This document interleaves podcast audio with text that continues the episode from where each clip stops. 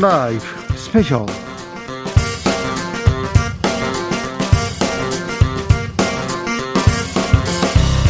2022년 3월 12일 토요일입니다. 안녕하십니까. 주진우입니다. 토요일 이 시간은 일주일 동안 가장 중요한 일들 쫙 정리해드리는 그런 시간입니다. 시사 일타 강사 두 분 모셨습니다. 양지열 변호사, 박지훈 변호사, 어서 오세요. 네, 안녕하세요. 네, 안녕하세요. 이 방송 영상으로도 만나보실 수 있습니다. 네, 그렇습니다. 지금 바로 유튜브에서 주진우 라이브 검색하시고 영상으로도 만나보시기 바랍니다. 박지훈 변호사님은 정치자들을 위해서 선물도 들고 왔습니다. 네, 새로운 당선인에게 바라는 점 딱 한 가지, 또 제일 원하는 것 딱 한 가지만 적어서 보내주시기 바랍니다. 음. 카카오톡 플러스 친구에서 주진우 라이브 검색하시고 친구 추가를 한 다음에 메시지를 보내주시면 됩니다. 세 분 추첨해서 선물을 드리겠습니다. 주진우 라이브 스페셜 본격적으로 시작해 보겠습니다. 20대 대선은 국민의힘 윤석열 후보 당선으로 정권 교체로 마무리됐습니다. 검찰 검사 출신이에요. 검사 출신인데 저, 검찰총장에 올랐고요. 대통령 당선, 당선까지 아, 숨가쁘게 달려왔습니다. 음, 그렇습니다. 일단 2019년에 검찰총장이 임명될 때도 이제 굉장히 파격적이라고 파격이었죠. 했었죠. 서울중앙지검장 갈 때도 네. 엄청난 파격이었죠. 파격이었고. 사실 이제 어, 나이로 따지면은 그렇게 파격적이지 않은데 기수 자체는 좀 늦었고 보통의 이제 검찰에서는 이제 기수를 굉장히 중요시하는 사실 저는 이건 뭐 바람직까지 가보지는 않는데 네. 어쨌든 기수를 파기하고 검찰총장에 임명이 됐었는데 이후에 사실 이제 임명했던 현재의 정부와는 많이 각을 세웠죠. 네. 그리고 이제 각 법무부 장관들과의 갈등이 있었고 또 검찰 개혁과 관련해서도 이제 반대하는 입장들이 좀 많이 보였었고요. 그러다가 2021년 3월에 지난해 3월에 사실 검찰총장직 사퇴를 선언했으니까 딱 1년 됐어요. 1년 됐네요. 네. 그쵸 박지훈 딱 변호사님? 1년 됐네요. 그 네. 이후에 6월 달에 대선 출마 공식 선언을 한 다음에 어, 한 달 후 7월 달에 국민의힘에 입당을 합니다. 그리고 어, 경선을 거쳐서 2021년 11월 달에 대선 최종 후보로 선출이 됐고 지금 말씀처럼 이번에 당선인이 된 것입니다. 문재인 정부의 검찰총장 하지만 국민의힘으로 어, 전격 그 변신했고요. 그리고는 대통령에 당선됐습니다.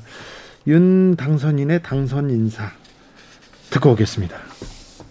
에, 모두 함께 애써주신 에, 우리 국민의힘 에, 당직자 우리 의원 여러분께 정말 깊이 감사드리고 참 뜨거운 그 아주 열정적인 그런 그 레이스였던 것 같습니다. 아, 이 과정을 통해서 네, 많은 것을 느끼고 배웠고 그리고 오늘 이 결과는 저와 우리 에, 국민의힘 그리고 우리 안철수 대표와 함께한 국민의 당의 에, 승리라기보다는 에, 위대한 에, 국민의 에, 승리가 아닌가 그렇게 생각을 합니다. 국민 여러분 최선을 다했지만 에, 기대에 부응하지 못했습니다. 전국에서 일상을 뒤로하고 함께 해주신 많은 국민 여러분 또 밤낮 없이 땀 흘린 선대위 동지들과 자원봉사자 당원 동지들과 지지자분들께 죄송하다는 말씀과 함께 여러분의 뜨거운 헌신에 고마움을 전합니다. 모든 것은 다 저의 부족함 때문입니다. 여러분의 패배도 민주당의 패배도 아닙니다. 모든 책임은 오롯이 저에게 있습니다. 윤석열 후보님께 축하의 인사를 드립니다. 당선인께서 분열과 갈등을 넘어 통합과 화합의 시대를 열어주실 것을 간곡히 부탁드립니다.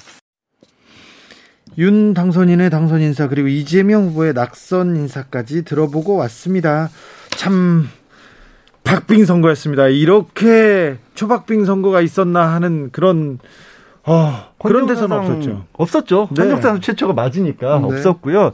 사실 이제 그 마지막에 거의 0.8% 0.7%를 오가는 시간이 한 두세 시간 정도 걸렸던 것 같죠. 그래서 네. 그 결과가 한 번도 뒤집어지지 못한 채 그대로 쭉 이어졌고 새벽녘까지 이렇게 또 이번에 이제 코로나 상황 때문에 개표 시간 자체가 늦었지 않습니까? 많은 국민들을 밤잠을 설치겠던 그런 선거였죠. 결국은 이제 음, 윤석열 당선자가 당선인이 조금 기다렸던 것 같아요. 왜냐하면 방송국도 유력, 확실 이런 것들을 좀 붙이기에는 좀 부담스러웠던 게 한 20여만 표 차가 계속 나기 때문에 사실상 한 투표구에서 그렇죠. 뭐 우두둑 쏟아지면 바뀔 네. 수 있는 거거든요.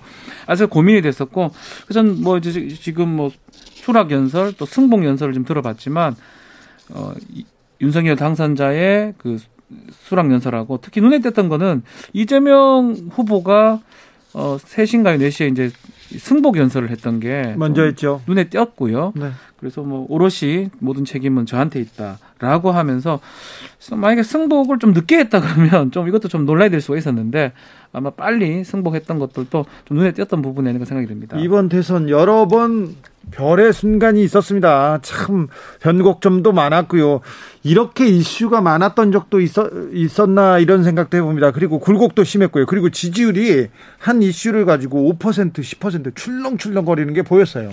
특히 이제 윤석열 후보의 지지율이 그렇게 많이 바뀌었었죠. 이제 이재명 후보 같은 경우는 네. 뭐 이렇게 확 늘어나는 경우는 없었지만 비교적 고정적인 지지율이 있었는데 주로 그러니까 당 내부에서의 갈등, 특히 이준석 대표와의 갈등 상황들이 빚어질 때 이렇게 크게 지지율이 출렁했던 거고요. 네. 그건 아마 이제 어, 윤석열 후보나 국민의힘을 지지했던 분들 입장에서 봤었을 때 이 굉장히 끝까지 높았던 정권 교체 여론이 높았는데 거기에 부응하지 못하는 듯한 모습을 보여줬을 때 지지율이 출렁했던 걸로 돌아보면 그런 환경이 좀 컸던 거.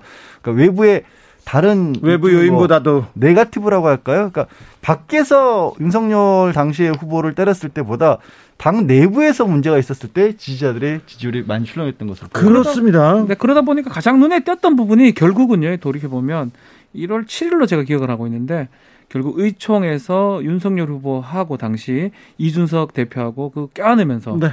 그때부터 좀 탄력을 받았던 것 같아요. 두 번째 가출 사건 그, 이후에 그렇죠. 뭐 이- 소위 말하는 두 번째 이준석 대표의 가출 사건입니다. 네. 그 전에만 해도 사실은 한 일주 정도가 상당히 처지는 모양새였거든요. 네. 근데 그때 이후로 뭐 다음 주에 뭐 여가부 폐지 공약 등등을 하면서 탄력을 좀 받았던 게 아닌가 좀 눈에 띄는 순간이긴 하네요. 양지열 변호사가 지적한 대로 어, 윤석열 후보에 대한 네거티브 검증, 어, 약간 부정적인 그 그런 검증 이슈는 크게 크게 그 영향을 미치지는 않았어요. 결국에는 그러니까 어느 쪽에 대해서 그러니까 우리가 이제 투표를 할 때 가장 투표장으로 사람들을 많이 이끄는 게 분노라든가 심판이라는 얘기를 하잖아요. 예. 그러니까 그만큼 사실 이제 문재인 대통령 지지율은 아직도 높습니다만 그러나 문재인 대통령 지지율이 높은데도 불구하고 어쨌든 민주당이라든가 기존의 정권이 이번 정권이 가지고 있는 기조에 대해서는 국민들이 어, 맞듣지 않게 생각하시는 분들이 절대적으로 많았던 거고 그게 많다 보니까 이게 투표율까지 이어졌고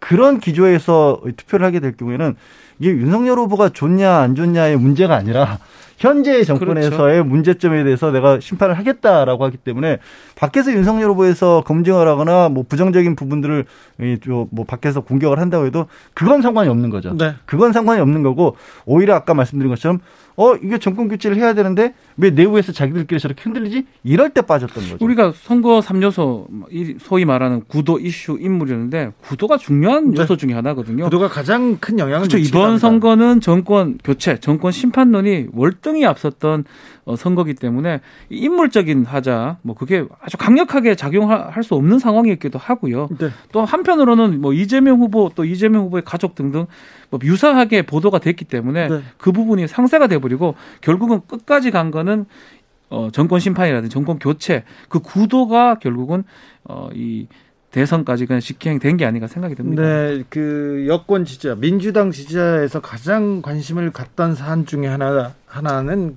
배우자 김건희 씨 네. 리스크였는데 그 문제는 음, MBC 보도 이후에 어느 정도 정리되고 그 이후에는 어, 어, 정리되고 다른 이슈로 넘어갔던 것도 아예 보도가 거의 끝나버렸던 그렇죠. 상황이거든요. 1월 중순에 이제 그게 네. 보도가 되고 그때 뭐 국민의힘 캠프에서는 이 문제는 클리어됐다고 네. 하고 그때 지지율이 많이 격차가 벌어지는 그렇죠. 그런 맞습니다. 모습을 보이기도 했습니다. 그리고 이번 대선은요.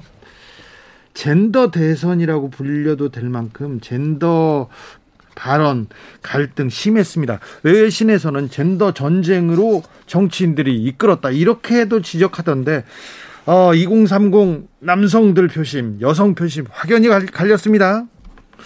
이 부분에 대해서 2030 어, 여성들이 왜 결집하게 됐는지 목요일 훅 인터뷰에서 박지연 더불어민주당 여성위원회 부위원장과 해석해 봤습니다.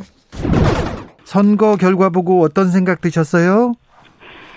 아, 뭐 사실 처음엔 현실을 직시하는 게 조금 힘들었지만 뭐 유력이 뜨고 난 이후에 어느 정도 마음의 준비는 했었고요.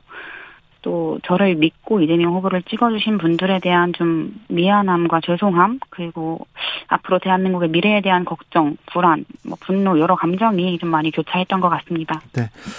박지연을 보고 내 1번 투표하겠다는 이런 2030 여성들의 움직임이 있었어요. 어떻게 보십니까? 네, 저도 이제 너무 감사하게도 많은 2030 여성분들이 저를 이제 보고 1번을 뽑겠다라고 이제 이야기를 많이들 해주셔서 어 그런 연대의 가능성을 보기도 했고요. 이제 선거 앞두고 이제 외부에 뭐 대학교 이제 유세를 다니는데 정말 많은 청년 분들이 이제 뭐 편지를 직접 손편지를 이제 작성해서 주시기도 하고 뭐 꽃다발을 주시기도 하면서 되게 이제 우리가 같은 마음으로 이렇게 간절하게 가고 있구나 하는 생각, 그런 연대의 마음을 좀 많이 느낄 수 있었습니다. 네. 어, 간절함이 담겨 있다고 보이는데요. 지지해준 분들에게 하고 싶은 말씀 있으신지요? 음, 사실 이제 결과는 아쉬울지라도 우리의 연대 그리고 우리의 용기가 정치권에 충분히 닿았다고 보입니다. 그래서 앞으로도 우리의 평등한 일상 그리고 또 안전한 사회를 만들기 위해서 어, 이번처럼 함께 계속 이제 목소리 내주시면 정말 감사하겠다 이렇게 말씀드리고 싶습니다. 추적단 불꽃 활동하시다가 이렇게 민주당 선대위 합류했지 않습니까? 네. 어, 어떠셨어요? 정치의 한복판에 들어서니까? 어, 사실 이제 정치의 한복판에 들어서는 것에 대해서 이제 내가 하는 말과 그런 행동에 대해서 무게감을 좀 많이 느꼈고요. 엠번방을 이제 추적하는 과정을 통해서 좀 사회의 밑바닥을 볼 건 다 봤다라고 생각을 했는데, 네. 이번 경험을 통해서도 그 밑바닥을 다시 한번 좀 보지 않았나. 그 사회 문제를 이제 변화해야 한다고 이렇게 이야기를 하는 사람에게 온갖 혐오적인 발언, 이런 비하가 쏟아지는 걸 보면서 이들은 도대체 왜 이럴까 하는 안타까움도 좀 들고 이런 식의 온라인상 비방이 이제 공인이나 연예인들에게 얼마나 큰 피해를 주는지 좀 다시 한번 절실히 이제 깨닫게 되더라고요. 네. 그래서 이제 좀 나를 떠나서도 다른 이들을 위해서라도 이런 현상에 좀 저지되지 않는 것에 대해서 좀 큰 변화가 필요하겠다라는 생각이 들었고요. 좀 이제 정말 변화를 계속해서 이제 이야기해 나가지 않을까 하는 생각을 가지고 있습니다. 네. 20대 남성은 윤석열 후보를 58%가 찍었어요. 그런데 네. 20대 여성은 또 이재명 후보를 58% 찍었습니다. 그리고는 이재명 후보한테 어, 윤석열 후보한테 표를 적게 줘서 결과적으로는 20대 이하에서 윤 당선인보다 이재명 후보가 2% 넘게 더 득표를 했습니다. 이 투표율, 투표가 보여주는 어, 내용은 뭐라고 보셨습니까? 네, 분명히 2030 여성이 이재명 후보로 대결집을 한 그런 모습이었고요. 예.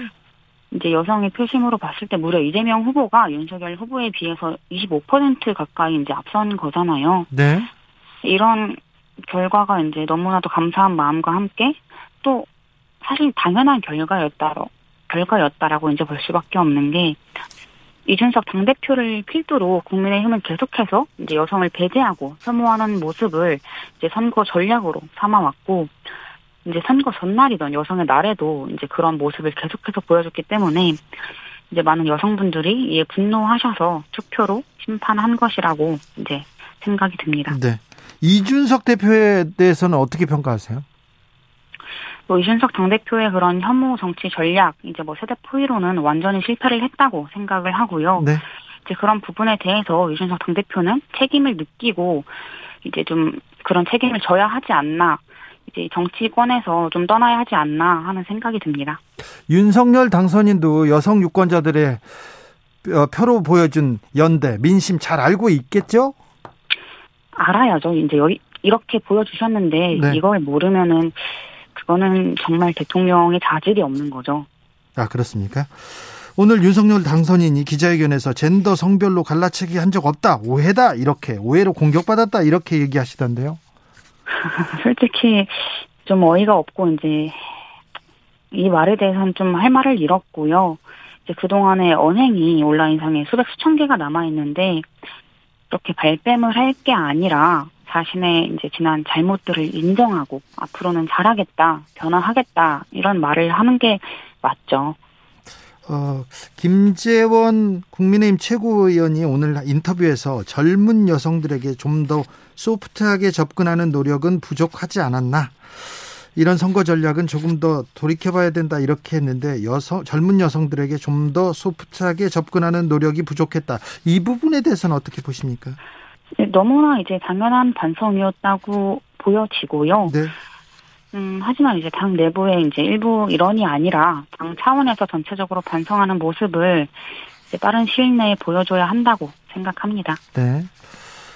어, 민주당도 성평등과 관련해서는 좀 더 개선할 점이 있죠. 네, 그럼요. 이제 너무 많이 있죠. 아무래도 이제 180석의 의석을 가지고 그동안 변화시키지 못했던 것들에 대한 좀 책임감을 느껴야 한다고 생각을 하고요. 네. 뭐 2차 가의 가담자들, 갈라치기 정치를 했던 이제 그런 분들의 뼈저린 반성, 사과가 있어야 하고 필요하다면 단호한 대응도 필요할 것이라고 보여지고요. 네. 또 이제 이재명 후보가 공약으로 내걸었던 이제 많은 이제 성평등 공약들 또 이제 좀 같이 이제 180석의 의석을 가지고 있으니까 이런 부분들을 정책화 해 나가는 게 이제 민주당이 가진 그런 과제가 아닐까 싶습니다. 저는 혐오에 맞서서 여성들이 이렇게 연대하고 행동으로 투표로 소신을 보여준 거 굉장히 큰 의미가 있다고 하는데 아, 이번 대선 이후에도 앞으로 더 어, 이런 그 연대는 또 전진하리라고 봅니다. 어떻게 보- 생각하시는지요?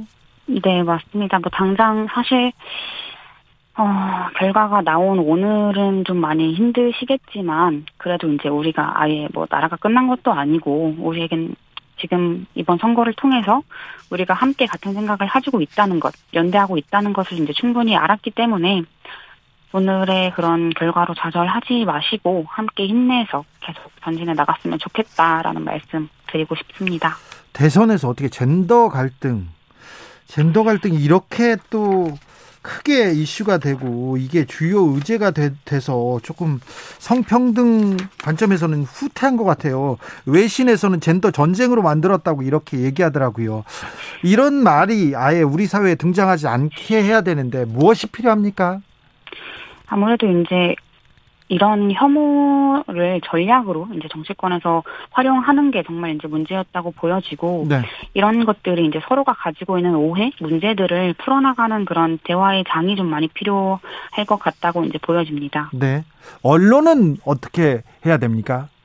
네, 사실 언론도 이제 그거에 대해서 이제 책임을 피해갈 수 없을 것이고요. 네. 너무나 이제 많은 그런 키워드들을 이제 남발하면서 정치인들이 이야기하는 것들 그런 것들을 이제 기사화 시키면서 보다 자극적으로 이제 젠더 갈등을 이제 심화시킨 것에도 이제 언론의 역할이 있기 때문에 이제 각 언론사마다 이런 젠더 데스크를 설치를 해서 이제 어떤 온라인 기사더라도 네. 이제 보다 이제 좀 젠더의 시각을 가지고 보다 성평등한 시각을 가지고 기사 하나를 보도할 때도 보다 이제 정말 올바른 기사를 이제 내는 게 이제 기자들이 가져야 할 그런 책임이 아닐까 하는 마음입니다. 어, 저는 저 윤석열 당선인께 여성들의 지지를 받는 페미니스트 대통령이 되셨으면 좋겠다고 한 말씀 했는데요. 한 말, 말을 남겼는데, 아, 네. 윤석열 당선인께 한 말씀 해 주십시오. 아, 들뜨지 말고 네. 권위를 내세우지 말고 정말 대통령으로서 나라 일꾼으로서 최선을 다해서 이제 좀 귀를 열고 이 시민의 이야기를 들어야 할 것이다. 정말 여성도 유권자라는 것을 잊지 말고 국민을 위한 공약이 무엇인지 다시 한번 재고하고 또 검토해야 대한민국의 미래가 있을 것이다라고 좀 말씀을 드리고 싶네요. 주진우 라이브 2030 남성 표심, 2030 여성 표심 어떻게 분석하십니까? 실제로는 교, 같다고 저는 이제 생각이 듭니다. 이준석 대표의 이른바 세대 포위론, 네. 그러니까 이제 40, 50대, 50대가 있으면 60대 이상하고 젊은 20, 30대가 그걸 포위를 해서 어, 정권을 쟁취하겠다. 뭐 이런 네네. 내용인데 20, 30대한테 최초의 뭐 여성 가족부 폐지라든지 이런 어떤 이 타겟 공약으로 봅니다. 특히 이대남들한테 네. 먹힐 수 있는 그때는 사실 지지율이 꽤 많이 오르는 모양새였는데 결국 이제 뚜껑을 다 열어보니까 네. 그 반대적인 사람들 예컨대 20대 여성이라든지 20대 30대 여성 같은 경우는 그때는 반응을 하- 하지 않았지만 이렇게 혐오라든지 갈라치기에 대해서 네. 성 젠더 문제에 대해서 상당히 끝까지 반응을 했던 것 같고요. 마지막에는 결국은 결집했어요. 2030 여성이 결집했기 때문에 이런 박빙의 어떤 승부가 됐던 거는 저는 뭐뭐 우리가 이 지지율이나 여론조사를 보면 차이가 좀 났었거든요. 그렇죠. 20대에서 특별히. 예, 근데 지금 보면 결국은 결집을 했기 때문에 이재명 후보한테 밀어줬던 게 아닌가 생각이 듭니다. 20대 이하의 투표율은 2.1%, 네. 2.1% 이재명 후보가 앞선 것으로 또 조사됐습니다. 그러니까 두 가지로 나눠서 생각해 볼 수가 있을 것 같아요. 첫 번째 일단 그러니까 이준석 대표가 당선이 됐었을 때 대표가 됐었을 때 네. 굉장히 어떻게 보면 정치에 어떻게 뭐 새로운 어떤 일이 벌어졌다. 그래서 관심을 많이 끌 수밖에 없었고 당연히 이제 큰 기대를 불러 모았죠. 그렇기 때문에 이제 2030의 여론들을 이제 저 이준석 대표가 주도할 수 있을 것처럼 그렇게 비춰졌던 측면이 있는데 사실 시간이 좀 흐르면서 그런 것만은 아니다. 어차피 네. 또 정치라고 하는 게 윤석 대표도 정치에 들어가서 사람들 사이에 몇 개월이 지나다 보면 신선도라는 것도 금방 떨어, 떨어질 수밖에 없거든요. 네. 그러니까 기성 정치와 확실하게 차이 난다 이 정도까지는 못 그렸던 것 같고 그다음에 외신에서 왜 젠더 이슈라는 거를 굉장히 주목을 해서 이거를 발표를 했냐면 젠더 이슈가 생각해 보세요. 그냥 아주 단순한 게 절반에서 홍을 받으면 절반에서는 잃는 거잖아요. 작용 반작용이 너무나 뚜렷한 그 이슈이기 때문에 결코 써먹지 않는 네, 이거를 선거에 선거에서는 안 쓰는 안 거거든요, 쓰죠, 원래는. 일반적으로는. 네. 근데 이게 이거 이상하다 대한민국 대선에서 쓴- 왜 이거를 이저 젠더 이슈가 이 선거판에서 불거졌지 하고 예신도 주목했던 거고 결과를 보면 사실은 별 효과는 없었던 그렇죠. 거죠. 어, 전체적으로 윤석열 후보가 남성한테 표를 조금 더 얻었어요. 음. 그런데 여성한테는 덜 얻었습니다. 네, 그 부분 또좀 유념하셔야 됩니다. 이거는 앞으로 안 등장했으면 저는 좋겠고요. 안 해야 됩니다. 뭐 예. 이거. 이걸 가지고 뭐 서로를 아니 남녀를 갈면 어떡합니까? 세상이 반씩인데. 그렇죠. 이게 그 사실은 이게 혐오적인 어, 전략이거든요. 네. 어떤 쪽을 혐오해서 이길 수는 없는 거고요. 그럼요. 그게 만약에 그게 정말 소수라고 하더라도 네. 그 자체 자체는 잘못됐다고 봐야 됩니다. 예를 들어서 뭐 그렇습니다. 인종적인 것들, 뭐 미국 대, 대선이라든지 그런 혐오 전략이 당장은 먹힐 수 있지만 그 뭐- 멀리 봤을 때는 반드시 그게 어, 부메랑이 돼서 돌아올 수밖에 맞습니다. 없다. 혐오는 힘이 센데 예. 그렇다고 혐오로 이길 수는 없습니다. 그리고 정치를 하겠다는 분들이 지도자가 되겠다는 그렇죠. 분들이 혐오를 가지고 이용해서는 절대 안 된다고 보는데 여성가족부 폐지 이렇게 외친 윤석열 당선인 아, 이 문제는 어떻게 고민하고 계실지 좀 걱정이 됩니다. 저는 개인적으로 한 바람이 있는데 좀 페미니스트 대통령이 됐으면 좋겠다 이런 바람은 있습니다. 그걸 안, 아니라고 또 아니라고 그렇게 긋고- 바람에, 아니 예. 근데 이거 해외 토픽에서도 외국 기자들이 예. 페미니스트 아니라고 이렇게 외치는 사람은 처음 봤다고. 굳이 예. 그러니까 넘어가도 되는 건데 굳이 또 정정을 하는 바람에 네. 그게 또 그거- 외신이 됐어요. 그 바람에 이제 외신에서 이제 안티 페미니스트라는 용어까지 그렇죠. 사실 굉장히 강력한 단어인데 네. 그러니까 저는 이제 먼저 뭐 뱉어놓은 말들, 그러니까 이게 또 우리나라에서는 페미니스트라는 말 자체가 살아, 사- 쓰는 사람에 따라서 굉장히 여러 가지 의미로 받아들여지잖아요. 그러니까 너무 편중된 페미니스트는 아니다라는 정도로 그렇게 생각을 해줬고 또 윤석열 당선인도 그런 의미에서 말씀하셨기를 휴머니즘의 일종이라며요. 그러니까 그러면 휴머니즘의 일종이면 안티가 될 이유가 없죠. 이거 그렇게 그렇죠. 안 네, 되는데 그러니까 그렇게는 아니었으면 아마 다른 좋겠습니다. 했을 것 같아요. 네. 아주 그 좀 경도된 네. 페미니즘이라고 하나요? 뭐 네. 저도 정확하게 알 수 없지만 뭐 성차별 아주 극단적인 그런 부분들을 이제 그- 저는 경계한다는 취지로 했는데 네. 오히려 외신이 봤을 때는 어 안티 페미니스트인가 그렇죠. 오해받을 수 있는 여지가 있는 네, 것이죠. 그렇죠. 그리고 음, 요새 젊은 사람들 생각이 없어. 요새 젊은이들 보면 미래가 없어 이런 얘기는 소크라테스도 했, 었는데 절대 그렇지 않습니다. 그 이집트 피라미드에도 적혀 있다고 합니다. 네. 그런데 절대 그러지 않다는 점도 좀 새겨보고 가야 됩니다. 야, 뭘 몰라서 그래 그러면서 이거 얘기하는 것 자체가 꼰대예요. 음. 네, 다 생각이 있고 다 지켜보고 있었다는 것도 좀 주목해 볼 대목이기도 했습니다. 이번 대선 이대남 이대녀 그리고 6070 4050 세대 극명하게 갈렸는데 이런 대선 왜 나왔는지 이번 대선만의 특징인지 두 여론조사 전문가한테 자세히 여론과 민심 듣고 왔습니다.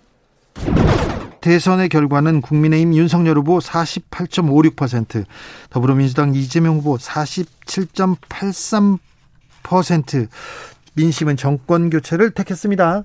아, 이 부분은 아, 이 부분은 계속 여론조사를 통해서 읽혀져 온 내용이었습니까? 그, 그랬죠. 정권 교체가 승하다는 거는 뭐 작년부터 모든 사람이 다 아는 거였는데 저는 어제 개표 결과, 출구조사 개표 결과 이렇게 보면서 이런 생각이 들었어요. 묻지도 따지지도 마 정권 교체. 네. 음. 워낙 대, 컸어요. 네. 그거 대 우먼 파워. 예. 그 두 가지가 상당히 좀 특징적이었다. 막판 2030 여성들의 결집. 네. 아, 이거 연대 음. 그리고 투표로 보여주자. 이거 굉장히 좀 어, 결정적인 장면 아니었나요? 굉장했고요. 네. 저는 야 이거 선거가 한 일주일이나 열흘쯤 만약에 좀 늦게 치러졌다면 네. 지금 0.78% 음. 포인트 차이잖아요. 73. 네. 25만 표? 24만 7천 표? 네. 이거 어, 장담하기 힘들었겠다. 이런 생각이 들었고 20대 이하에서 이재명 후보가 윤석열 후보를 이겼어. 2.1% 이겼더라고요. 네. 오, 네. 놀랐습니다. 이제 그거는 우리 여론조사가 많이 놓친 부분인데 네. 출구조사는 사람들이 응답에 정직하지 않을 이유가 없잖아요. 네. 이미 기표를 하고 난 거에 대한 말을 한 거니까. 출구조사 엄청 정확하더라고요. 7만 3천 샘플이니까. 예. 우리 1000 샘플인데. 네. 이거 뭐 비교가 안 돼요. 이 출구조사는 뭐 KBS, MBC, SBS 방송 3사가 하는데 저도 2014년 또 16년, 17년 대선까지 출구조사를 뭐 총괄 담당을 했었거든요.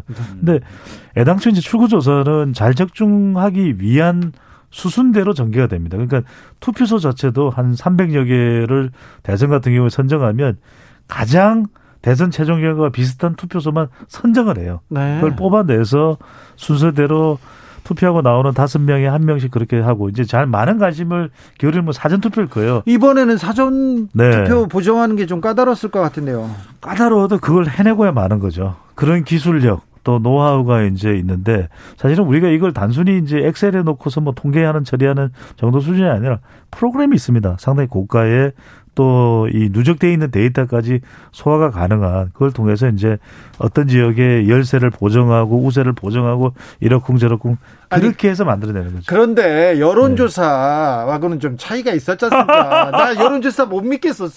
믿어주세요. 출구조사는 잘 맞췄는데 사실 여론조사에서는 음, 오차범위 밖에 5% 밖에서 그 윤석열 후보가 이재명 후보를 이기는 여론조사가 너 진짜 많았지 않습니까? 그리고 딱 붙어 있는 여론조사는 좀 적었고요. 근데 거의 마지막 마지막 여론조사는 간략히 네. 네 가지를 소개를 어, 해드릴게요. 네. 지금 뭐 주 기자께서 큰 소리를 빵빵 쳤으니까 여론조사는 좀 네. 대답은 해야지. 네. 먼저 KSY 또또 또 수치까지 또 다 다 하는 거예요? 최소한의 핵심은 해야죠. 네. 3월 4일, 5일 이틀간 조사했고요. 아, 네. 이재명 47.0. 네. 잘 들으세요. 윤석열 46.5. 네. 0.5%포인트 차이예요. KSY는 근접했어요. 근접한 여론조사는. 그런데 이재명이 이기는 걸로 네네. 네. 나왔으니까 자, 이, 뭐 0.5지만. 네. 자, 이건 그리고요. 이건 11 응답률 11.3%고 3월 4일, 5일 이틀간 했고요. 한국 갤럽 7일, 8일 이틀간 했습니다. 여기는 1000 샘플이 아니고 성인 2199명. 이재명 44.4, 윤석열 52.0. 그렇죠. 차이가 음. 좀 났죠. 네. 네, 심상정 2.5. 이거는 비슷했어요. 같은 기간에 리서치 뷰 1000명 대상 조사했습니다. 이재명 44.5, 윤석열 52.1. 여기도 차이가 났어요. 7.6 차이니까 오차범위 밖이죠. 리얼미터 7일, 8일 이틀간 조사했고요. 유권자 3천 명. 그래서 표본 오차는 플러스 마이너스 1.8% 포인트인데 이재명 46.5, 윤석열 50.2. 네. 3.5 여기는 오차 안에 들어왔습니다. 이 자세- 정도였습니다. 자세한 사항은 중앙 여론조사 심의위원회 홈페이지를 참고하시기 바랍니다. 근데 네. KSOI 조사는 0.5% 그러니까 거의 맞췄는데 당나게 들렸네. 당나 그러니까 아니 JTBC처럼 JTBC 글로벌 리서치 출구 예측 조사가 비슷한 거죠. 네. 네. 그런데 네. 음 그런데 사실 이게 버- 차이가 더 나는 조사는 많았지 않습니까? 많았어요. 많았죠. 심지어 여의도 연구소 뭐 여의도 연구원 네. 거기도 났다 그랬고 국민의힘에서는 10%더 네. 더, 더 차이가 났다고 네. 했- 했지 않습니까? 그 모든 것들이 투표일과 그 2, 3일 전에 마구 돌아다니는 통에 더 혼란만 부추겨 가지고 예. 막상 출구조사 결과를 보니까 사람들이 으악 뭐야 이거 예. 저거 출구조사 이번엔 틀린 거 아니야 사전 투표율도 높았는데 그래서 더 밤새 새벽까지 가게 음. 됐던 거죠. 자, 2030 이대남을 집중 공략한 국민의힘 그러나 20 이대녀 그리고 2030 여성들은 연대로 투표로 보여줬습니다. 이 부분은 좀좀 읽어봐야 될 대목이 많습니다. 근데 그래도 저는 첫 번째로는 그러면은 갈라치기가 잘 된 거냐? 갈라치기는 해서는 안 되죠. 네. 그러니까 우리가 원하는 건 남녀 구분하고 또 성별로 구분하고 연령대별로 구분하고 그거는 바람직하지 않습니다. 근데 바람직하지 않은 것과 선거에서 효과가 있었느냐? 저는 투표 결과는 20대 30대 여성들이 이재명 후보 쪽으로 갔다고 하더라도 그래도 2030 필요할 때 2대남 3대남으로 묶어서 지지율을 끌어올렸다 윤석열 후보의 그거는 이준석 대표가 효과적이고 전략적이었다고 봐야 되겠죠. 아, 그러니까 이제 그래요? 물론 그걸 도덕적으로 본다면 갈라치기 인셈인 그런 전략이 과연 옳으냐 그러냐. 근데 선거는 이런 거거든요. 옳고 그런 게 아니라 강하냐 약하냐. 아니 근데 이대 남을 해서 표를 얻었을지는 몰라도 네. 이대녀에서 더 많이 잃었잖아요. 그랬죠. 반발이 네. 결국 결집이 됐죠. 그렇죠. 그래서 우선 빼먹기에는 꽃감이 좋더라고. 네. 이준석 전법으로 처음에 이대남 여가부 폐지 이런 걸로 재미를 좀 봤는데 여론조사에서는 봤어요. 아. 처음엔 봤어요. 네. 12월 1월 초까지 네, 여론조사 2월까지도 여론조사에서는 분명히 수치가. 봤고 예. 그것들이 누적되다 보니까 뒤늦게 여성들이 조직화, 집단화 움직임을 마지막에 표로서 보여준 것 같아요. 3779님께서 기존 네. 페미 정책이 이만큼이나 2030 남성을 등 돌리게 하고 잘못됐다는 걸 시사하는 겁니다. 이렇게 했는데 아, 기존 정치권도 젠더 갈등 제대로 조율하지 못하고 왔다 갔다 하는 그런 책임에서 자유롭지 못합니다. 네. 네. 아니 그 우리가 세대 조사를 해보면 20대 30대 남성들의 마음도 헤아려져요. 왜냐하면 상박이거든요. 상대적 박탈감. 상박은 또 어디서 나왔어요? 이건 또 용어 상박 아니에요. 아, 네. 그래서 이제 상대적- 그러니까 학력 단절이 되잖아요. 군, 음, 군은 참. 군대를 가니까. 그래서 윤석열 당선인의 병사 200만 원 월급 이게 상당히 솔깃했던 거죠. 아 그렇습니까? 그러니까 그거는 제법 있었다 그러대요. 그러니까요. 그 군인들은 네. 데이터에 안 잡히는 거야. 여론조사로도 안 그렇죠. 되고 네. 네. 사전 저기도 안 잡히고 네. 그런데 군인이 한 이- 몇십만 명이죠. 아니, 군인들도 휴대폰 있잖아요. 근데 아니 그거 뭐 늘 쓰는 건 아니잖아. 업무 저녁에만 전화 못 받잖아요. 아, 못 받아요? 네. 아, 그렇구나. 그렇죠. 아, 그 군인들이 있었대. 또 네. 안 잡히는구나. 네. 200만 원. 제 친구 중에 아들을 군에 보내는 친구가 그 말을 하더라고. 아, 아, 그런 데가 있었구나. 그럼요. 200만 원 그건 참 100만 원만 받으면 좋겠다. 아, 그렇습니까? 2565님께서 지역 감정 으로 선거를 치르려는 정치인은 이제는 없네요. 더해서 세대 네. 성 갈라치기 정치인들만 기승을 부리고요. 그래서 정치가 좀 퇴보하는 것 같습니다. 아니 이건 분석을 될것 같아요. 네. 지금 주진우 진행자께서 지금 굉장히 중요한 부분을 짚어주셨는데 이번 대선에서 호남에서는 이재명 후보 몰표, 또 영남에서는 윤석열 후보 몰표가 나니까 어 지역 감정이야 뭐야 또 이게 그런 이야기를 하시는데 저는 이건 지역 감정이 아니고요. 그렇죠. 그러니까 특정 후- 단일화가 그렇죠. 불러낸 역효과라고 예, 봐야겠죠. 그것도 있고 역풍도 있고 또 이번 대선이 꼭 이겨야만 되는 축구 사는 문제가 돼버렸잖아요. 아, 그러다 결집이 보니까 엄청났어요. 예, 그 결집의 의미지 우리가 87년에서 97년 사이에 이때 지역 선거는 왜냐하면 영남 사람들이 호남에 대한 편견이 있었잖아요. 또 호남 분들은 영남에 대한 편견이 있었고 그때의 대결 구도하고 지금의 예. 지역에서 결집한 건 다르다는 이 거죠. 문제는 이렇게 봐야 될 것 같아요. 두 양강 후보 또는 이번에 출마한 모든 후보들이 지역색을 조장하거나 그걸 이용하거나 자극하지는 않았어요. 음. 오히려 완화를 겉으로는 완화를 효소했는데 그 기습적이고도 정치 희화화이자 허탈감을 폭증시킨 단일화 때문에 호남 사람들이 뭉쳤고 위기감을 가져서 네. 사전 투표로 나타나니까 그거에 자극을 받아서 영남 측에서도 결국은 결집이 됐고 그렇죠. 결과적으로는 동쪽은 다시 빨간색, 서쪽은 음. 파란색이 돼서 지역 감정처럼 보이는 것이죠. 아 그렇습니까? 서울 괭이님께서 2030 여성들이 이준석 대표 음, 보기 싫어가지고 어거지로 음. 민주당에 표준 거 기억해야 됩니다. 이렇게 음. 얘기하고요. 아. 정원조님께서는 문재인 대통령께서 페미니스트 대통령이라고 해가지고 반발로 뭉친 거예요. 이렇게 얘기하는데 어, 아 이렇게 또 갈려요.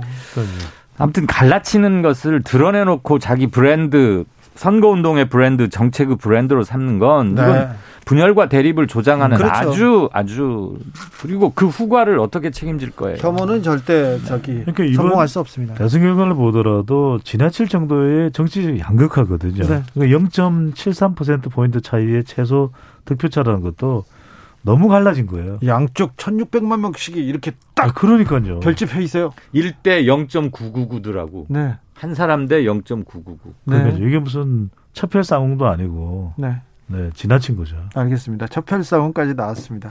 아무튼 네. 아무튼 승자가 독식합니다. 네.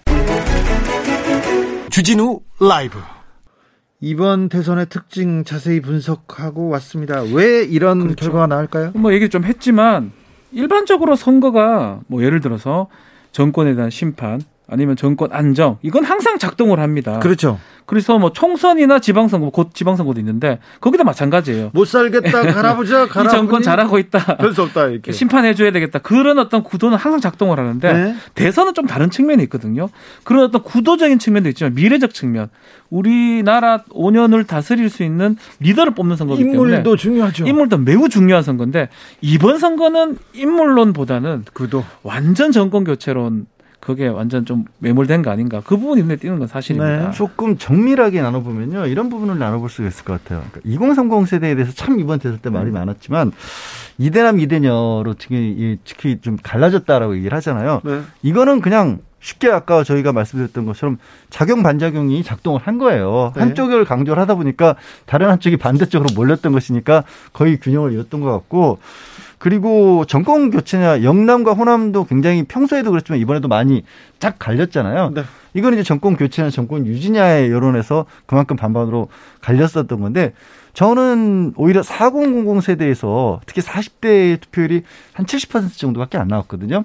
그러니까 40대가 일반적으로는 여론조사를 보면은 그 이재명 후보 지지율가 더 높았었는 높죠. 것인데 투표율은 낮았어요. 그렇죠. 그냥 굉장히 활발하게 사회 활동을 하고 있고 이러면 뭐 그 가장 세대라고 하죠. 또래라고 하죠. 그런 또래에서 투표율이 낮았다는 건 적극적인 지지를 못한 분들도 있다라는 그렇죠. 거예요. 그래서 거기에는 가장 큰 거는 역시 저는 부동산 민심이라고 봐요. 서울의 수도권에 그럼요. 굉장히 많은 인구들이 있고 40대 물론 30대들도 고민하지만 딱 40대들이 걸려 있거든요. 서울에서 30여만 표 차이로 윤석열 후보가 승리했습니다. 이 승리는 그 대선 승리로 직결됐습니다. 네. 그렇죠. 그 뭐 그게 지금 말했던다시피 또 강남 3구가 상당히 높은 득표율을 보였어요. 윤석열 후보한테 투표율도 높고 득표율도 높았고. 반대는 힘이 셉니다. 자, 그게 아마 밑바탕이 돼서 20만 표 차이 이상의 차이를 냈던 것 같은데 지금 얘기한 것처럼 40대, 50대는 특히 40대는 한 70% 투표율이고 60대 이상은 80% 넘어갑니다. 네. 뭐 예- 예전부터 60대 이상은 높긴 높았지만 그런 게 계속 작동하긴 했던 것 같아요. 부동산, 부동산의 성난 민심이 네. 전국적으로 전국에서 좀 일어났다고 나는 볼수 있어요. 투표해야 되겠다. 60대 이상은 많았고요. 40대 또 20, 30대 좀 더 낮아요. 그런 걸 봤을 때는 그런 어떤 투표율 부분들은 예전 선거랑 지금 선거랑 뭐 큰 차이는 좀 없었다라고 생각이 됩니다. 그 뭐 대표적으로 뭐 부동산과 연결지어서 생각을 해본다면 어 이게 뭐 이 현재 현재 정권에서 뭐 예를 들어 대표적으로 종부세라든가 이런 것을 들어서 비판적으로 보도하는 언론들의 네. 경우에는 제일 많이 꺼내들었던 게 어, 가진 건 집 한 채밖에 없는데 노후에 네. 이런 부분에 대해서 그분들 어떻게 책임질 거냐 그게- 이런 비판을 많이 했잖아요. 네. 딱 연결이 되는 거예요. 40대 부동산 민심하고 60대 부동산 민심까지도 아니 지금은 이제 퇴직해서 지금 지분 있지만 추가 소득은 없는데 여기 대해서 세금을 높인다고 하면 우리는 어떻게 하라는 말이냐 이런 것들이 굉장히 깊게 파고들 수밖에 없었던 그렇죠. 거죠. 그래서 결국은 좀 이 지적을 좀 하지 않을 수 없는데 부동산 문제도 조금 속속들이 언론이 보도가 돼야 되는데 좀 한쪽으로 좀 편향돼서 보도된 측면들도 있는 거 지금 얘기한 것처럼 그렇죠. 예컨대 1주택자한테 그 소기금이 이렇게 많지는 않은데 많은 것처럼 보도가 되기도 하고 그런 부분들이 결국은 60대 이상의 많은 분들의 어떤 투표를 이끌었지 않을까 좀 네. 예상도 되고요. 한 가지 좀 여기 좀 지적도 되는 건데 여론조사 얘기를 또 하지 않을 수가 없어요. 여론조사 상당히 이 이전부터 격차가 나는 것도 있고 붙었다는 것도 있고 이런데 여론조사 항목이라든지 그런 것 때문에 혹시나 여론조사가 여론을 선도한 게 아니냐. 그래서 이번 대선 끝나고 여론조사에서 좀잘 잘 되고 있는지 아니 언론도 알지요. 확인이 좀 돼야 되지 않나 정치인들도. 아는데 네. 알면서 이용하는 측면도 있었죠. 자 윤석열 후보 왜 찍었어요? 이렇게 물어봤는데 어, 대다수의 답변이 정권 교체를 외쳤다고 합니다. 그리고 가장 큰 그 이유로 또 부동산을 꼽았습니다. 이 문제에 대해서는 민주당도 그리고 청와대도 잘 좀 생각하고 분석하고 좀 방법을 내놔야 되는 어, 의무도 있습니다. 여러분께서는 지금 주진우 라이브 스페셜을 듣고 계십니다. 주진우 라이브 스페셜 주진우 라이브 스페셜 시사 박사입니다. 양지열, 박지훈 변호사 함께하고 계십니다. 윤석열 후보가 당선되자마자 50억 클럽의 멤버였죠.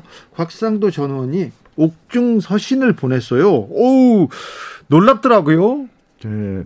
그러니까 요지는 그런 겁니다. 이제 곽성도 전 의원 같은 경우에는 아들이 이 대장동의 화천대유, 화천, 어, 네. 대장동 사업을 주도했던 화천대유 측으로부터 퇴직금 명목으로 50억 원을 받았다라는 게 결국 이제 화천대유가 사업을 하는데 필요한 어떤 조건들을 이뤄준 거다. 네네. 그래서 이제 구속이 된 거잖아요. 네. 그리고 실제로 이제 구속된 사유를 보게 되면 당시에 화천대유가 한 7천억 원 가량을 그 사업을 하기 위해서 땅을 사는데 여러 가지 또 작업을 하는데 필요한 경비를 대출을 받아야 되는데 그 대출이 다른 데로 가지 못하도록 막고 여전히 이제 화천대유 쪽에 받을 수 있게 해줬다는 거잖아요. 어, 뇌물인데. 그러니까 명목 자체는 상당히 뚜렷해 보이고 네. 돈 받은 사실은 누구도 부인하지 않잖아요. 본인 그러니까 아들도 부- 그랬고 또 본인도 뭐 받게 됐던 거. 녹취록에도 나왔어요. 심- 김만배 심지어는 녹취록이. 녹취록에는 뭐 녹취록이 요즘 워낙 많이 나와서 그렇긴 네. 합니다만 어찌됐든 아들을 통해서 직접적으로 요구했다라는 내용까지도 들어 있어서 네. 이게 돈을 받은 것만은 분명한데. 그러니까 윤석열 후보도 대장동과 관련된 얘기할 때 이제 당선이 됐죠. 당선인도 이런 얘기를 했잖아요. 돈의 흐름을 보면 이건 누가 잘못인지 명백하다라고 했는데 곽상도 전 의원은 어, 대장동으로부터 어떤 돈이라도 받을 이유가 없고 실제 받지 않았다라는 내용에 그리고 정권 교체가 됐으니까 법정에서 무죄 투쟁을 하겠다라는 아니, 사실을 바로 보낸 거예요. 정권 교체하고 이거 돈하고 또 무슨 그러니까 이게 또 뭐 정권 교체하고 무슨 상관이 정권 있는지. 교체는 뭐 제가 봤을 때 그냥 붙인 소리 생각이나 들고, 들고 이제 무죄 무죄 얘기를 한다는 거는 결국은 돈의 부분은 이제 막을 방법은 없습니다. 돈을 뭐 본인이 받건 뭐 아들이 받건 그것도 녹음에 다 잘 담겨져 있기 때문에 결국 대가성 부분을 다투겠다 이 말로 봐야 돼요. 알선 내가 소개한 바도 없었다. 아니면 아무런 이유 없이 돈을 받았다. 이런 식으로 이제 주장을 할 가능성이 매우 높지 않을까 생각이 아니 듭니다. 그런데 정권 교체도 된 이상 홀가분하다. 뭐 법정에서 얘기하면 되는데 정권 교체도 된 이상 홀가분하다 이렇게 편지를 쓴다고 이것도 이례적인 일입니다. 예, 대- 이례적인데 이례적일까? 무슨 말씀이냐면 이게 대선 이후부터도 많은 언론에서도 이런 식의 어떤 얘기를 하죠. 누가 과연 이 대장동이라든가 아니면 어, 윤석열 당선인 주변에 배우자 문제라든가 이렇게도 법적으로 논란이 되고 있는 부분들이 있잖아요. 이 부분이 어떻게 정리될까요? 근데 이거에 대해서 정권이 누구에게 가느냐에 따라서 수사의 방향이 달라질 것이라는 얘기를 공공연하게 한단 말이에요. 검찰도 수사를 안 하고 선거를 보고 지금 수사를 이어가겠다 이렇게 하는 거 그러니까 아닙니까? 그렇게 보이는 거 아닙니까? 비판받는 거 아닙니까? 수사를 멈추는 것까지는 저는 이해를 하는데 네. 수사를 멈췄던 수사들이 어느 쪽으로 진행이 되느냐가 대선 결과에 따라서 달라지는 건 그건 법이 아니잖아요. 그렇죠. 원칙도 아닙니다. 그러니까 지금 이제 이 부분이 저는 좀 부담스러운 부분이긴 하거든요. 정권 교체가 된 이상 이 얘기를 지금 했잖아요. 각상도 전 의원이. 근데 결국 뭐 이것도 마찬가지지만 지금 양 변호사가 얘기한 것처럼 예컨대 도이치모터스 주가 조작 사건 김건희 씨 연루되어 있는 그 부분이라든지 고발 사주 이제 당선자가 연- 연루되어 있다고 보는 그런 것들을 하고 같이 지금 이렇게 대선이 끝났으니까 없어질 수 있다. 이런 얘기를 한 게 아닌가 생각이 들어서 조금 이건 납득하기 그렇죠. 좀 어렵습니다. 사실은. 선거 이후에 대선 이후에 그동안 이렇게 불거졌던 의혹들이 어떻게 수사기관에서 정리되는 건지도 매우 중요한 관심사이기도 합니다. 그리고 지방선거가 시작되는 것도 다음 주부터는 꼼꼼히 저희들이 챙기겠습니다. 그런데 말입니다. 대장동 특검은 되는 겁니까? 이게 저희가 조금 전에 제가 드린 말씀하고 배치가 되긴 하는데 음. 결국 이제 정치적인 어떤 문제가 되겠죠. 그러니까 어 사실 윤석열 후보가 당선이 된 와당에 그 민주당에서 특검을 해서 어떤 식으로든지 간에 의혹을 다 정리하자라고 하면 이게 마치 선거와 관련돼서 사람들이 생각을 할 수가 있거든요. 그렇죠. 그리고 검사 검찰에 이렇게 맡겨서 한다. 그럼 오이고 이거 이거 그것도 사람들이 사실 신뢰하기가 조금 어려운 부분이 있기 때문에 그래서 특검에 가야 된다는 사람들이 많을 텐데 그러니까 어떤 식으로든지 뭐 정치적인 타협점을 찾으려 네. 할 수도 있지 않을까 조심스럽지만 그런 쉽지는 않을 것 듭니다. 같아요. 이게 쉽지 않아요. 특검 얘기가 나왔던 게 뭐냐면 집권 여당의 뭐 후보가 문제가 된다 이래 가지고 중립적인 인사가 특검을 하자 이게 주된 취지였거든요. 근데 지금 한편으로 보면 이제 여야가 지금 바뀌어 버렸잖아요. 뭐 윤석열 후보도 당선자도 당선인도 뭐가 부산저축은행 관련성은 있지만 결국 바뀐 상황이니까 굳이 특검이 필요하냐 이런 문제가 제기될 수 있고 또 지금 국회에서 특검 범위 같은 걸 정할 때 상설 특검이 아니라면 정할 때 부산저축은행을 넣는다고 또 가정하면 당선인하고도 관계되는 부분이거든요. 이런저런 사실은 이게 정치적 부분이 너무 합의해야 될 부분이 너무 많기 때문에 그래도 BBK 특검도 했는데 이거 뭐 대장동은 그냥 잠시 뭐 그냥 뭐 밥 한 끼 먹고 왔기 네, 때문에 국거리곰탕 특검으로 끝나기는 했지만 그런데 쉽지 않을 것 같아요. 저는. 그런데 대장동 의혹이 이렇게 큰데 서로 몸통이라고 얘기했는데 특검이 이루어지지 않으면 또 국민들이 저는 이거- 오히려 이거는 가능했을 것 같거든요. 예컨대 이재명 후보가 당선이 돼가지고 본인이 특검을 이렇게 한다 그러면 네. 그 가능성은 있다고 볼 수 있지만 윤석열 후보가 윤석열 받지 당선자 않을- 입장에서 이것을 받을 수 있을지 상당히 좀 의문이고 또 결국 또 특검도 국회에서 어떻게 보면 범위를 정해야 되기 때문에 다수당인 야당에서 지방선거도 얼마 안 앞두고 있고 어쨌든 선거는 져버리는 결과잖아요. 그렇다고 뭉개고 할 수 있을까요? 뭉갠다기보다 저는 그러니까 어떻게 왜 이 말씀을 드, 어떤 식으로 말씀을 드릴 거냐면 이런 것 같아요. 이렇게까지 판이 키워질 사건이었을까를 좀 생각을 해봤으면 좋겠다라는 거죠. 검찰에서 수사를 하는 걸로도 어찌 보면 충분히 정리가 될 수 있었던 내용이었는데 여기저기를 다 키웠고 정치적으로 옥을 부풀릴 대로 부풀리다 보니까 양 당에서 또 얼마나 네. 서로가 그렇게 하다 보니까 특검이라는. 얘기까지 나와버린 거고 국민들 머릿속에서는 그냥은 해결이 안 될 일인가라는 그런 생각도 할 수가 있는데 네. 근데 막상 이게 대- 선거가 끝났고 박지원 변호사 말한 것처럼 어쨌든 또 지금 국회의원 숫자로 비춰봤을 때는 현재 아직까지 여권이 훨씬 더 많단 말이에요. 네. 그래서 이제 윤석열 당선인을 포함시키는 어떤 내용을 하면 마치 이걸 뭐 선거와 관련해서 이렇게 싸우는 것처럼 보복처럼. 보이고 서로 그러면 서로 서로 아주 강대강 전국이 이어질 여, 여지가 있기 때문에 서로 서로 이거는 할 이유가 사실 없습니다. 서로 서로 할 얘기가 저는 없다. 그렇게 봅니다. 정치적 이해관계 때문에 대장동 특검은 가지 않는다. 가기 어렵다. 이 부분도 관전 포인트니 지켜보자고요. 그리고요. 3월 9일 대선이 끝났습니다. 3월 10일 바로 홍준표 나 대구 간다. 하방한다. 바로 황상무 나 강원도 간다. 바로 지방선거 시작됐습니다. 그렇죠. 지방선거가 6월 1일입니다. 네. 정말 얼마 안 남았어요. 그렇죠. 예전 같았으면 이미 뭐 대- 지금 지방선거 국면이라고 해야 그렇죠. 되는데 대선 때문에 잠깐 멈췄던 거고요. 네. 자 이제 거의 박빙이었습니다. 뭐 이재명 후보를 지지하는 거였지만 그리고 또 지역적 구도가 눈에 탁 띄었어요 이번 선거는. 그리고요 서울에서도 19% 벌어져 있던 차이가 5% 5% 안쪽으로. 줄었습니다. 그리고 이제 여러 예전부터 강세를 보였던 민주당 쪽의 그 지역구는 많이 회복된 모양새입니다. 강원- 지역은.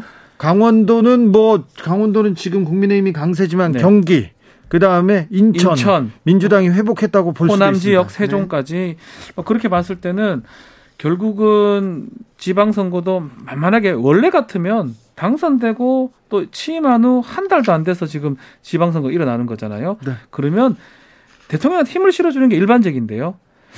100% 그러지는 않을 것 같다는 생각이 많이 듭니다. 그, 왜냐하면 왜냐면 박빙이었기 때문에. 그렇죠.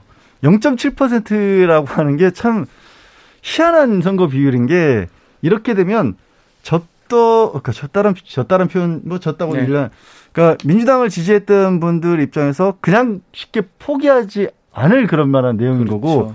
그리고 이제 지금 당장 인수위가 출범을 하죠. 10년 만에 인수위가 꾸려지는데 네.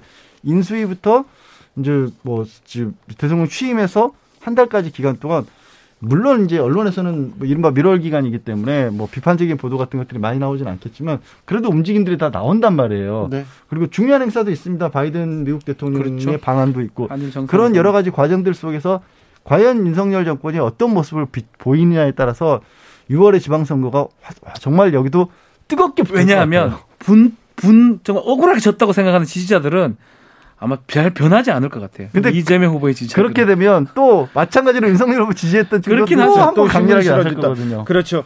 이럴 때는 주로 대선 이후의 선거에서는 역대 선거에서는 주로 여당이 유리했습니다. 유리했어요. 거의 그랬죠. 하지만 좀 중후반으로 갈 때마다 견제 균형 심리가 그렇죠. 강하게 작용이 됐는데 이번 지방선거는 어떤 또 영향을 받을지 이것도 또 지켜봐야 합니다. 오늘도 고생 많으셨습니다. 양지열 변호사, 박준 변호사 감사합니다. 네, 고맙습니다. 영화 애니의 OST 중 투모로우 들으면서 저는 여기서 인사드립니다. 저는 다음 주 월요일 오후 5시 5분에 돌아옵니다. 지금까지 주진우였습니다.